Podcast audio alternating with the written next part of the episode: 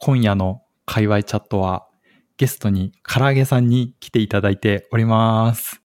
唐揚げさんでは自己紹介をよろしくお願いします。あ、どうも、唐揚げです。よろしくお願いします。変な感じが。そうですね、唐揚げという名前で、まあ、ネットで活動しておりまして、まあ、本名は諸事情により、まあ、ちょっと内緒でですね、えっと、ブログとか、まあ、ツイッターとか、いろいろ、結構長く20年以上、まあ、ネットで情報発信をしたりしている人間です。最近今年ですね、えっと、転職しまして、まあ、今は AI 系のお仕事をしているっていう感じですね。で、転職する前が準領学になっちゃいましたけど、うんうん転職する前は愛知県の方で組み込みのエンジニアですね、をやっていたっていう感じですね。はい。よろしくお願いいたします。よろしくお願いします。いやー、唐揚げさんといっぱい話したいことがあるんですけど、一応、唐揚げさんとの僕との慣れ、慣れ初めをお話しさせていただくと、えっと、僕は多分一方的に先に唐揚げさんを知ってて、なんか昔に学生時代とかにラズベリーパイがこう授業とかで大学の授業でやるよってなって、まあいろいろググってたら、からあげさんの記事にいっぱいヒットしたから、そこでからあげさんを認知はしてて、で、そこから何年か経って、 Maker Faire 東京っていう、何ですかね、あれははい、はい。ものづくりの、こう、見本市みたいな、市井のものづくりの人たちが集まる 大規模イベントに、そこに僕も出展してた時に、唐揚げさんに見つけていただいて、多分そこの会場で会いましょうみたいな感じでお話しさせてもらったのが、ファーストコンタクトみたいな感じだった気がしてますね。そうですね。はい。よく覚えています。自分も、なん、なんか、きっかけはでも何でしたっけ？なんかブログを見た記憶はあるんですけど、声かけていただいたのか、ツイッター上で、そうですよね。はるか昔なんで。えー、何か見て、そうですね、MS ゴシック絶対許さんマンというロボットを見て、ちょっとなんじゃこりゃって衝撃を受けた記憶がありますね。これは見に行かないといけないと。いやー、ありがたい。すごいそこでコメントとかいただいて、で、実際になんかお会いさせてもらってみたいな感じが、確か一番初めだったような記憶ですね。そうですよね。あの頃だから、ちょうど、あれ ?AI とかを自分もやり始めてちょっとみたいな時期になるんですかね。どうなんだろうな。そうかもしれないですね。多分、あの、あれっていつなんだろう ?2016 年とか17年とかの Maker Faire 東京で、あの、後の Google ブログに登場するキュウリの仕分けマシーン。を作成された方の次の年ぐらい、僕があれを見てすごいこう感銘を受けてというか。絶対こう。いうのを作りたいみたいに思って、次の年ぐらいに出したから、本当になんか機械学習、深層学習の黎明期みたいな、でというか深層学習に関しては本当の本当の黎明期みたいなタイミングだったと思いますね。暑かった時代ですね。うん。そうですね。キュウリの小池さんですね。はい。あ、そうですね。はい。なんかその後の、何ですか、オフ会みたいなのがあって、そこで、うん去年見て、すごいそっからファンですみたいなことをこう農家の方に 言うみたいなイベントをやってました。いや、そうですよね。で、僕はなんかその時ぐらいからずっと唐揚げさんをフォローさせていただいてて、で、唐揚げさんが本当に、あの、機械学習を自分も勉強するんや、みたいな感じで、そこから勉強され始めてるのをインターネットの向こうから見ていて、こう、僕はデータ分析の業界だったから仕事でやらざるを得ないみたいなのがあったんですけど、なんか本職ではない方が、本当にゼロからあの数学を勉強してみたいなところからされて、で、あれよあれという間に僕はもうあっという間に抜かれて、今、唐揚げさんの方が 絶対にディープラーニングとか詳しいと思うんですけど。いやいや、ちょっと自分はかなり多分偏りがあると思うんで、まだ、結局転職してちょっとまた勉強し直してるっていう感じですね。うん。いや、ついにお仕事にされたっていうことで、もう僕はめちゃくちゃ一方的にテンションが上がって、今回のオファーをさせていただいたっていう感じなんで、ちょっとなんか転職のところとかも伺いたいなと思ったりしてます。で、改めてなんですけど、まあ、唐揚げさん何者なんですかっていう話をちょっと冒頭からしたくてですね。あの、だからもともとはその、機械学習とかデータ分析系の方ではなかったんですよね。なんか大学の時とかからどんなことされてたのかって気になってたんですけど、どんな感じだったんでしょ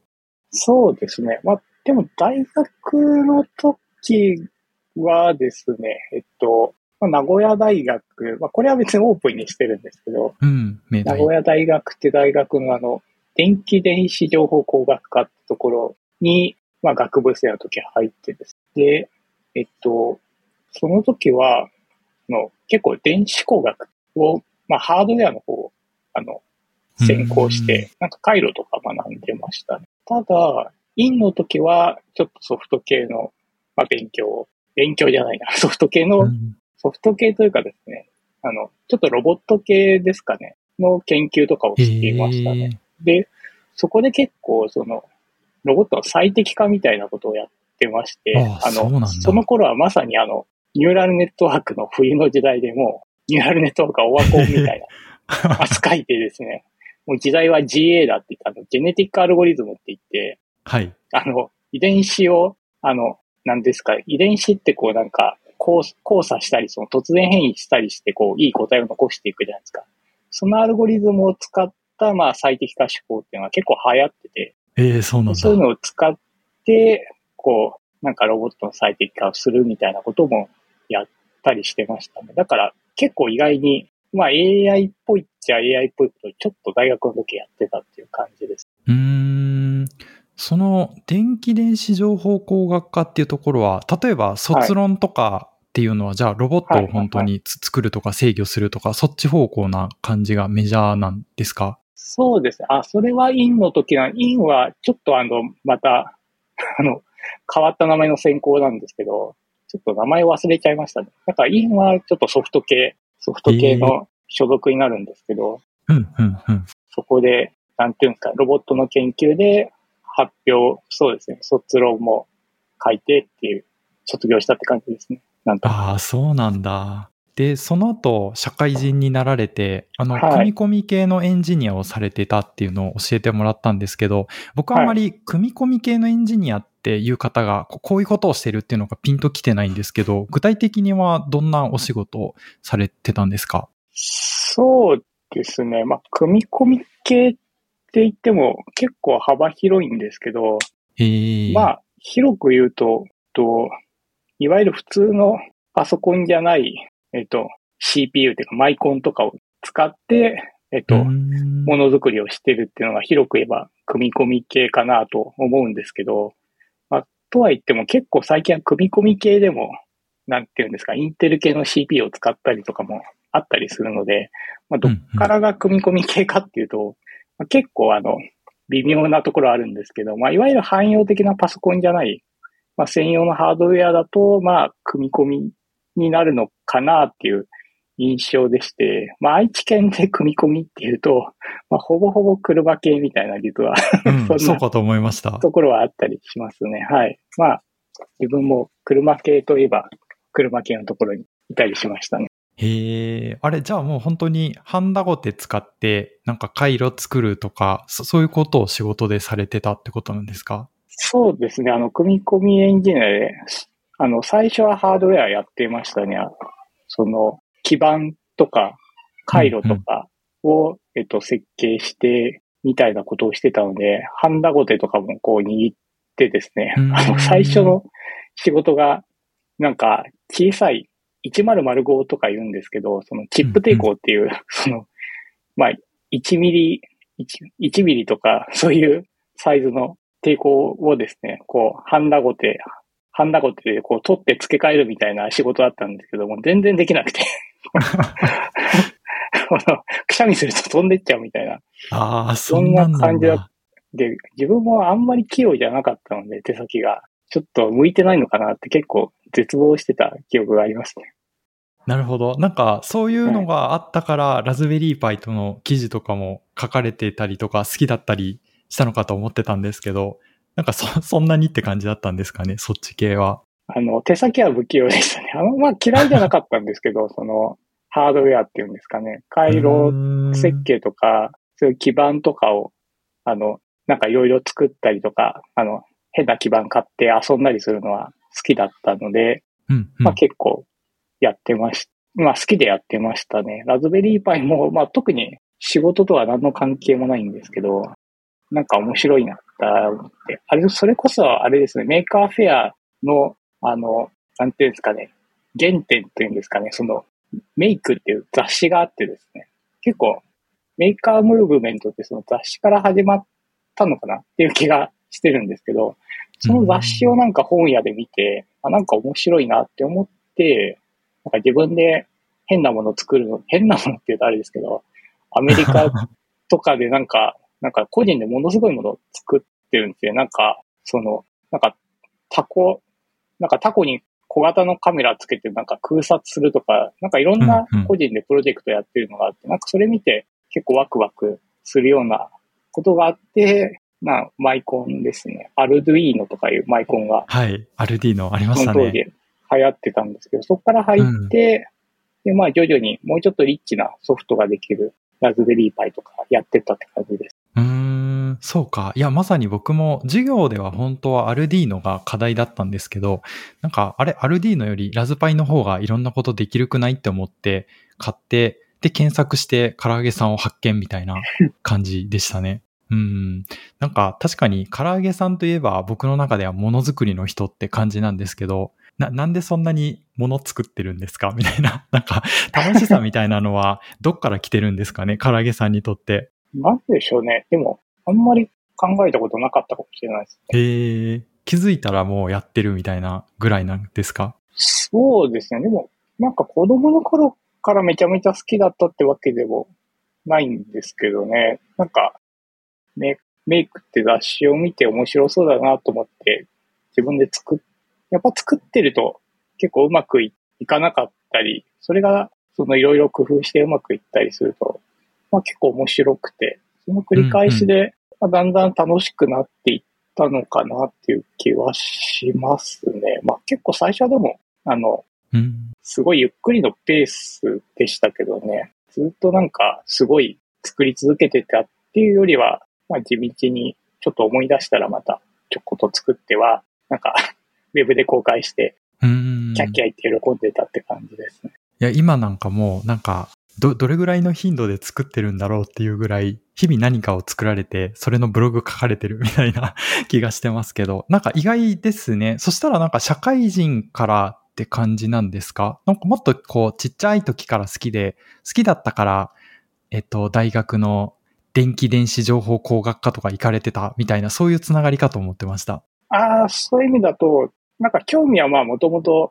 言われてみればちょっとあったかもしれないですね。でもあんま作れてなくて、っていうのは自分が子供の頃ってすごいハードルが、まあ自分もそれなりの年なので結構ハードルが高かったんですよ。自分が子供の頃って。うん、そのアルドゥイーノとか、やっぱり自分が子供の頃ってなくて、で、そういうマイコンとかを使おうとするとですね、あの、結構、アルドゥイーノってこう、USB でキュッて繋ぐと、こう、そのままソフト書き込めるじゃないですか。うんうん、でも、その当時のマイコンってすごいマニアックで、マニアックでっていうかまあ今でもあるんですけど、やっぱライターとこう分かれてるんですね。そう書き込む専用の機械があって、で結構それも特殊で、特殊でっていうか自分でこうハンダを、ハンダ付けして作るところから始まるみたいな。はいはい。で、それを売ってる店も限られてるし、当時ネットもないし、あと、情報源も全然ないっていう状態で、やっぱりちょっと挫折しちゃってですね。うん。で、作れなくて、まあでもなんか、作りたいなっていう気持ちはそういう意味だとずっとあったのかもしれないです。ただ能力と、その、作れるだけの、まあ、いいデバイスも当時はなかったっていう感じですね。うん。確かになんか、まあ、いいおもちゃが増えたっていうのはありそうですよね。そうですね。今は自分がまた子供だったら結構、どうでしょうね。まあでも、あんまり 多少ハードルがないと自分もひねくれ者だから 逆に見向きもしなかったかもしれないです。簡単すぎたら嫌みたいな。唐揚げさんのなんかお子さんがこうどんな英才教育を受けていくか楽しみというか気になりますけど。いやでもそんなにですね、まあ、あの、ちょっといろいろ教えたりはしてますけど、うんうんうん、今はマインクラフトの実況ばっかり見てます。子供らしい子供。なるほどな。なんか確かに、その結構、まあ簡単にというか、もうオールインワンでもうちょちょっと遊べるような面白いおもちゃが増えていった一方で、最近ってこう自作キーボードみたいなのも流行ってると思うんですけど、世の中では。あれってちょっとコアなところに行くと、なんか基板作ったりとか、あの回路自分で書き込んだりとか、割とすごいローレベルなアナログなことを楽しんで、そっからキーボードを作ってるみたいな、ハンダゴテとかももちろんやって、なんかあれとか、ちょっとまた、なんて言うんだろう。もうちょっといじりたいみたいなところが回帰してるような雰囲気にも僕には見えるんですよね。そうですね。あれもすごい面白そうだなって、良さそうだなって思いますね。なんか、いつか一つ踏み外すと言ってしまい、あっちの世界の沼に入りそうですね。まだ、あの、全然入ってないんですけど。ええー、いや、でも羨ましい。だから、から唐揚げさんみたいな方だったら、あの、回路から作れるんですよね。作ろうと思ったら多分、ああいうの基盤からみたいな。そうですね。回路は作れますね。基盤も、はい、全然作れますね。ええー、いいな。ちょっと勉強してみたいなって思ってるんですよね。あれ、自分でゼロから作れたら、よほど楽しいだろうなと思って。そうですね。うん、あの、若干まあ、トラウマが 蘇ったりもするので、基盤は。なんかこう、仕事でやってたらやりたくないみたいなのは、確かによく聞く話の気がします。でね、でも、だいぶもう仕事の記憶も薄れてきたので、純粋に楽しめるかもしれないですね。うん、うん、うん。いやと、そうそう。で、なんかそういうことされてたところから、こうデータサイエンスとか機械学習分野に、こう、どんどん滲み出していって、ついには転職されて本職にっていうことなんですけど、なんか最初の方の多分全然分野違いだと思うんですけど、そういった機械学習分野とかの慣れ初めみたいなんて、唐揚げさんにとってはどんな感じだったんですか？そうですね。まあ大きかったのは途中でえっと、社内で移動して、あまあソフト系の仕事にはなったんですね。うん、で、まあそ、まあといっても全然 AI とかは使ってなかったんですけど、うん、まああれですね、あの、隣の、えっと、まあ部署というか隣の課にですね、まあディープラーニングおじさんがいたので、はい、名高い。まあ、そこがきっかけですかね。まあディープラーニングおじさんの時も多分知らない人も結構いるかなと思うんですけど、どうしましょうね。まあ、詳しくはちょっと、ブログを参照いただいて。参照いただければ、あの、まあ、ディープラーニングを私が教えてくれたすごい人ですかね。はい。うん、うん、ディープラーニングは何だろう。まあ、凄さというか、凄さとまあ、魅力を教えてくれた 素晴らしい恩人ですね。はい。うん。なんか、唐揚げさんは謙遜されるかもしれないですけど、ディープラーニングおじさんのでも業界認知率は相当高いと思ってますけど、僕は。あの話ねってわかる人が多いと思う。まあ、恐縮ですね。まあ確かに、意外に狭い、狭い世の中なので。うん、すごいバズってましたし、ね、狭い世界なので、確かに。はい。確かに。よく言われますね。はい。もし、話せたらなんですけど、はい、実際仕事トではどんな感じのことをされてたりしたんですか？その機械学習とかディープラーニング使ってっていうところでは。仕事も、まあ、えっとですね、結構特殊な機械というか、まあ仕事もちょっとロボット系だったんで、そのロボットのソフトとかを作ってたんですね。うんうん、で、まあ、全然あの AI とかは関係なかったんですけど、まあ徐々にちょっと AI を使ったらなんか性能が上がるんじゃないかみたいなことをまあ、まあ考えたというか、まあ、はい。まあちょっとずつ仕事にも、まあ少しずつ AI も取り入れていってっていう感じですね。まあ、本当に最後の方は、あの、仕事でも多少 AI を使ってたっていう感じですかね。うん。ロボットの、その、何らかの制御に機械学習を使われていた。まあ、ほぼ画像認識です。あ、そういうことか。へえ、すごい、じゃあ、うってつけの時期でもあったんですね。まさに。そうですね。いろんな実験ができる時期で。うんうんうん。そうですね。あとは、唐揚げさんといえば、ブログなんですけど、はい、ブログって いつ頃書かれ始めたんですか？なんか初めの方は僕も知らないなと思ってて。多分ですね、もう最初に書いたやつは残ってないと思うんですけど、はあ、中学生ぐらいなのかな？まあ、ちょっと何年前かっていうと あれなんですけど、結構な昔ですね。なんか、もうブログって言葉もなくて、あの、まあ、ホームページとか言ってたんですかね。へえ。今みたいな技術ブログみたいなんでは、はい、まあでも技術ブログではないか、唐揚げさんのブログも。なんか広くもライフログみたいな感じに多分なってると思いますけど。だいぶ思い出せないんですけど、でも一番最初、結構、ひょっとしたら技術ブログだったかもしれないですね。あ、そうだったんですね。なんだろう。何書いてたっけな？ビジュアルベーシックとかについて書いてたのかな？ちょっと、へ子供のえ。頃やってたのが、ビジュアルベーシックとか、あとは、何だったっけな？JavaScript ってあったんだっけな、当時も。ちょっと忘れちゃいましたけど。あの、本当に今の JavaScript とは全然レベルの違う、あの、そういった技術のこともちょろっと書いてたりしてた気がしますね。だから、なんか最初は割と意識が高かった気がします。中学生ぐらいうーん。うん。ああ、でもそんな一時なんです番意識が高かねっ。た。へえ。もう結構じゃあ自分で勉強したことメモみたいな感じで書かれてたん？そ、それが原点みたいな？ですね。まあ本当に、もう、あんまり訳が分かってなかったから、本当に、もう、とにかくなんか、なんか書いてました。日記とかも書いてたのかなっていう感じがしますけどね。もう、とにかく、あの頃はもう、あの、ファイルをアップロードして、もう、ネットで、なんていうんですかね、パソコンで見れるってことが、だけでも、なんか、感動みたいな時代になったんですよ。多分今はなんか、全然感覚が違うと思うんですけど、そうか。へえ。確かに感覚が。僕は、その、覚えてる限りで、インターネットってちゃんと触り始めたのって、大学生ぐらいの時のミクシーで、はいはいはい。そ、それまでは、なんか、その、スマホの、何でしたっけ？あの、使い放題みたいなのが高校生ぐらいの時に出て、まあ、スマホで、なんか無限にインターネットをつないで、こう、月の請求がうん十万みたいなのとかを、ガラケーの時にやってて、その後にでもすごい、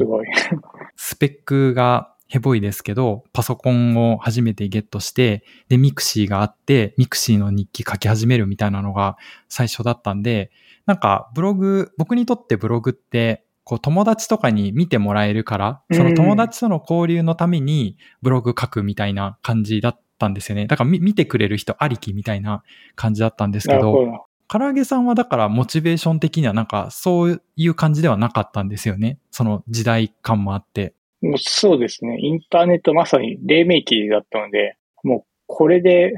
世界と繋がってるんだっていう感じで、もう自分はこう、世界と繋がってるんだっていう謎の感動は、あの、でもカウンター10とかしか回ってない。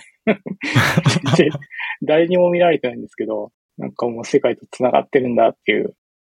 感覚、もうそれだけでなんか感動してたみたいなええ面感じ白いで。したね。はい。今ってでも当時と比べても、今の方が絶対おびただしくブログ書かれてるじゃないですか。なんか、そのモチベーションの変化というか、い今ってその唐揚げさんにとってブログっていうのはどういうものになってるから、そんなに更新ができるもんなんですか？ああ、もう今はでもる、。まあ、まあ、よく言えば慣れというか、うんうんまあ、悪く言えば惰性かもしれないです。もう特になんか、あんまり、なんていうんですか、書くの別に大変とかあんまり思わないんですよね。いやー、すごい。もう本当に文字通り、その生活の一部になってるというか、ライフログとしてみたいな感じ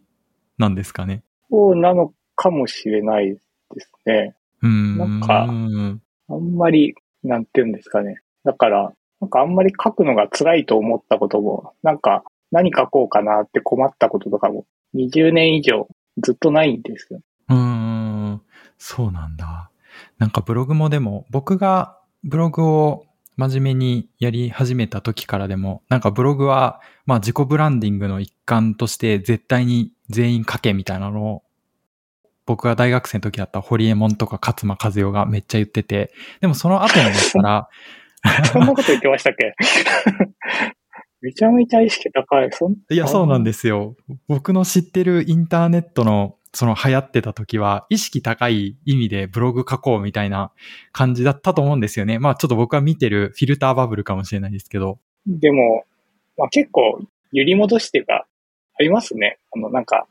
いろんなブームっていうか、あの、あり、うん。そっか、その頃、まあでもそっか、その頃なのか。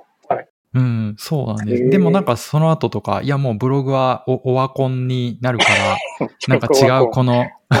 このメディアをやれみたいなとかが絶対何回かあって、それでも今もブログっていうのがずっとあって、まあこの次の Apple Vision Pro みたいな時代になっても、まあブログはまだ続くのかみたいなことを思ったりするんですけど、唐揚げさんだったらなんかずっと書かれてそうな気がして安心しますね。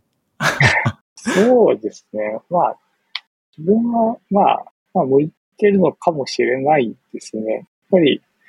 音声配信とかも逆にちょっと続けるのが、ちょっと何回かやってみたんですけど、うん。ずっとは続けられなかったですね。はい。うーん。そうですよね。まあ、ツイッターもそうですけど、なんだかんだでやっぱり文字メディアが一番、こう、摂取するのも、まあ、下手したらアウトプットするのも、やっぱり一周して楽っていうのはあるかもしれないですしね。ポッドキャストは楽だとかって言いつつ。ですね。まあ、あとやっぱり向き不向きはあるのかなと思い、というのもあるうん。とは思いますけどね。なんか結構書くことがないんですとか、なんか書くのが大変なんですっていう話を聞くと、うん。まあ全く理解できないので、何のアドバイスも。面白すぎる。いや、もう完全にそうなんだろうなと思ってました。そういう一般のよくある声からは完全に下脱されてて、そうなんですよね。だから。あんまり気づかなくて、なんかみみんなそうなのかなって思ってたら、なんか20年ぐらい経って、ひょっとしたらまあ特殊なのかもしれないというか、まあ、うんうん。その、まあその文章力とか置いといて、置いておいて、なんかずっと書き続けられるっていうのは、まあある意味まあ特殊というか、まあ、まあそこは才能があるのかもしれないですね。うん。いやー、これ何何かしらのこう、すごい思考性があるとは思いますね。ここまで続くと確かに。なるほど。なんかもう、もう一個がちょっと話また変わるんですけど、はいあの、聞いてみたかったのが、すごい顔出ししない主義に強い意志を感じるなと思ってて、僕の知ってる中では、こう、有名なのに、本当に顔がちゃんと隠され続けてるのって、唐揚げさんか、もうマスクドアナライズさんか、ぐらい だなと思ってて。そうなんですよ。僕の中のか顔出し、あの、強く、つ全然本当に顔がわかんない人は、お二人っていう感じだって、僕はその Maker Faire の時に初めて会えるってなった時は、なんか言ったら気持ち悪が悪がられるかなって思ってたから言わなかったですけど、すごい、あ、生唐揚げさんついに見えるぞって思って、めちゃくちゃテンション上がってました。まあ割と自分は昔からネットやってるんですけど、と、まあこれも結構タイミングで売るんですけど、まあ自分が始めた時はこうネットに名前とか顔出さないのが普通っていううんうんうんか、そうでしたよね。ネットなんて恐ろしいところに顔や名前を出すなんて、もう、とんでもないみたいな風潮が、やっぱり結構アンダーグラウンド的な、あったのかな？あったような気がしますね。ありまちょっと危ないの。時もそうでした。まだ。そうですよね。なんか今はもう本当にインフラみたいになっちゃったところなので、結構なんか名前とか普通に出してるのが当たり前みたいになってるんですけど、自分はもううんそこから入って、まあ、そのまま惰性でっていうのと、あとあれですね、まあ、ちょっとあんあんまり、まあ、前の会社は、まあそういう、あの、なんていうんですかね、まあ目立つのを良しとしないカルチャーというんですかね。まあ、あの、その、奥ゆかしい日本ー古来の、うんうんうん これディスってるわけじゃなくて、はい。があったので、で。あとあんまりちょっとね、あの、迷惑を、まあ、なんかあって、あの、会社とかに、所属に迷惑をかけてしまうと、まあ、やっぱお互いにとって良くないなと思っ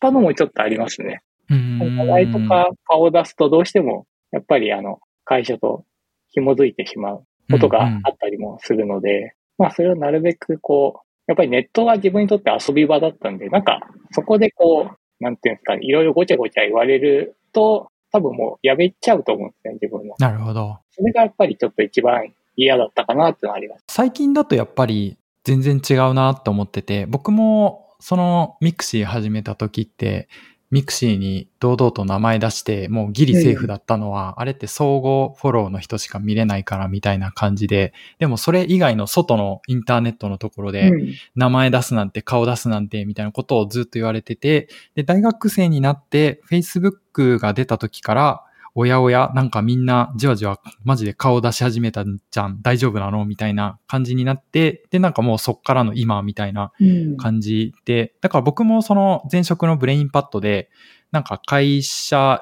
の人というか、まあ社名を出して、はじめ発信するのって、やめてって言われてたんですよね、一番最初は。そうなんですね。そうなんです。一番最初だから、匿名だったらいいよって言って、某技術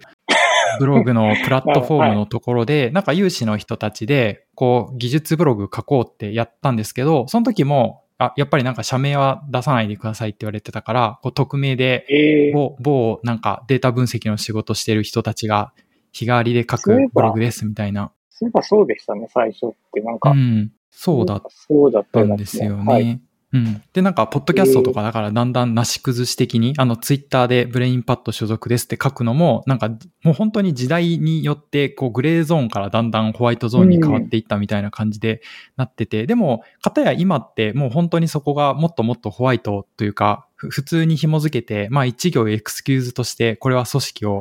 代表した声ではないですとかって、はい、まああの意味があるかないかわかんない一文をこうみんな書くみたいな感じになってますけど、それでもやっぱり唐揚げさんは、いや、まだ顔は出さぬみたいなとこは変わんないんですか？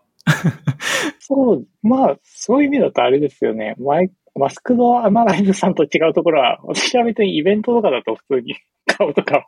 ああ、そうか。出してるので、はい。あの人は多分イベントでもカタクナにマスク。いや、本当そうでした。はい。うん。でも、なんか、そういう意味でも、唐揚げさんが、こう、み、みんなに愛されてるなって思うのって、なんか、こ、これが唐揚げさんの顔だとかって言って、こう誰か空気を読まずにツイートするみたいなのを全然見かけたことはなくて、僕は。だからみんな、ね、うん、ちゃんとこうル、ルールを守ってというか、から唐揚げさんを、こう、おもんばかって誰もあげないんだと思って、偉いなって思ってましたね。優しいですね。まあでも、運が良かった、運がいいだけだと思います。うん。ひょっとして上がってるけど、誰も気づいてないだけ。黙ってるだけかもしれない。いや、もうこうなるとでも、唐揚げさんはずっと、あの、顔がないまま、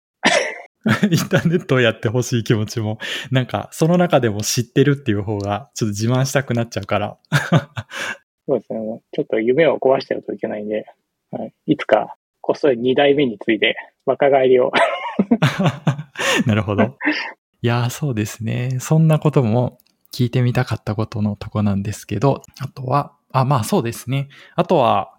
も、もしもこのポッドキャストを聞いてくださってる皆さんだったら、絶対気になってる唐揚げさんの転職話。で、これは事前にちょっとまだ会社名は出せませんよっていう話だったから、その中でも、こう、話せる範囲のところでっていうふうにご了承して聞いてみようと思ってたんですけど、はい、まあ、あの、唐揚げさんをご存知の皆さんだったら、なんかついに満を持して唐揚げさんがこの AI というか機械学習の方向にこうメインジョブとしてされたなっていう、もう全界隈の人が待ってた感っていうのがあったと思うんですけど、こう転職の理由っていうのはどんなところだったんですか？そうですね。まあやっぱりもっと AI をやっていきたいなっていう、まあ前向きな気持ちが大きかったたかなとは思いますね。あの、うん、結構、うんうん、その、まあ最近はちょっと反 AI 的な雰囲気も 出たりもしてるのかもしれないですけど、まあ結構あの、いろんな可能性があって、まあ人を豊かにするっていうか、まあ幸せにするっていう、まあそういう可能性のある技術かなと自分は思ってるので、うん、まあそういう、あの、ことを、あの、より多くの、あの、場所でっていうか、あの、より多くの機会まあ、機会があると、なんかいいなと思って、まあ、そういったところに、あの、身を置いて、身を置きたいなと思って、ちょっと転職したっていう感じと、あとはあれですね、うんうん、そういう、あの、まあ、そ、会社の外に出れば、あの、まあ、いろんな、あの、一緒の勉強会とかで、あの、会話する人いるんですけど、まあ、もう少しその仕事で身近に、こう、まあ、切磋琢磨じゃないですけど、そういう、あの、機械学習とか AI の分野のまあ、ディスカッションっていうんですかね、まあ、会話だったりできる人が多くいる環境があるといいなというところですかね。うん。結構、あの、機械学習とか AI の分野ってなっても、最近だったらもう割とあらゆるところに適用されてるから、業界だったり会社規模とか、はい、本当にまちまちだと思うんですけど、特になんかその中でも唐揚げさんがされたかった分野みたいなとかってあったんですか？って言いながら、なんか面接みたいでキモいなって自分でちょっと思ったんですけど。だよ。まあ、それで逆に言う、そこまで分野は、あの、絞ってないっていう感じですかね。あの、むしろいろんなところで。何でもできそうですもんね。いやいや、そんなことない。はい。いろんな分野で、あの、まあ、社会実装っていうんですかね。その AI の社会実装とかをしていけたら面白そうだし、あの、価値があるかなって思ってます。うん。その、じゃあ転職先選ばれる時も、本業の中で機械学習もやってるよみたいな感じじゃなくて、もう本当にメインジョブ自体が機械学習と AI の分野に張ってるんですみたいな、そういう会社ばっかり受けられるみたいな感じだったってことなんですかね？そうですね。はい。うん。でも、あれなんですね。オファーを逆にされて、はい。じゃあそこにみたいな感じだったから、そんなになんか唐揚げさんからいろんなところを見に行くみたいなことはされなかったって感じですか？あーと、まあ、ちょくちょくあれですね、あの、カジュアル面談とかは何回かはしてたりはしましたね。多少は意識してて、あの、いろいろ話をもらっ、それ以前も、まあ話もらったりとか、まあちょっと興味を持つことはあって、何度か、あの、ちょこちょこ面談とかはすることはありましたね。やじ馬根性の質問なんですけど、面接とかカジュアル面談されるときって、あの、私が唐揚げですみたいな、しょ見場、正体明かすみたいなこととかされてたんですか？ああ、まあでも、基本は、なんて言うんですかね。あの、エージェントとか使ったやつはほとんどしてなくてですね。ツイッター経由であの、カジュアル面談したりとか。ああ、そういうことか。うん、うん、だから大体その、そっちで知ってる人から、その、声がかかる。だから、本業の方では、ああんまりないかったですね。本業の方でも、まあ何度か、あの、なんていうか、オファーっていうんですかね。まあヘッドハンティングなんですかね。ちょっとわかんないですけど、まあもらったこともあるんですけど、逆に結構、そっちの方がなんかツイッターの方が普通だと怪しい気がするかもしれないんですけど、なんか自分にとっては結構、本業でのヘッドハンディングの方が、ちょっとなんか怪しい感じがして。本当そんな気がしますね。なるほど。はい。なんか本当にいきなり直筆の手紙が来て、こう、うん、契約書にサインしたら、こう、一回面談ができるみたいな、その手紙とかが来て、ちょっと逆に怖いなと思って。逆に。わかります。なんか、でも面白いですね。その、エージェント経由の方が、唐揚げさんのことを分かってないから、全然何も当たってない転職のオファーとかをしてきそうな気はしますね。で、方や、顔のアイコンがないインターネットのツイッターの方では、すごい唐揚げさんの全てを知ってる人たちが、うちどうですかってオファーしてくれるみたいなのは、まあまさにインターネットの人って感じがしますね。そうですね。はい。やっぱり、ちの方が魅力的なやっぱり会社も多かったかなっていう感じですかね。はい。うん。なんか、そうあるべきなのではって思ったりもしますしね。ちょっと過激がかもしれないですけど、ツイッター転職というか、はい、うん、まあ、唐揚げさんのことを知ってくださってる方々が声かけてくれる方が絶対いい会社な気がするな。そうな気も確かにしますね。うん、ちょっとまだわかんないですけど、あの、全然数年しないとわかんないかもしれないはい、うん。そうですね。あとは、なんか、ちょっと、その、可能な範囲で、はい、新しい職場のところで、はい、こう AI 系っていうお話でしたけど、はい、どんなことされるかとかって、なんかお話できそうなことってあったりしますか？まあ、基本は、そうですね、AI とか、AI の技術を使って、こう、うん、いろんな価値を出していくってすごいふんわりしてますけど、まあ技術的なところで言うと、やっぱり画像認識だったりとか、あとは今の話題のあの LLM とかラージランゲージモデルとか、なんかそこら辺の技術を使ったりする、まあプロジェクトとかが結構多いですね。へえ。ああ、なんか受託分析ではないですけど、結構いろんなジャンルの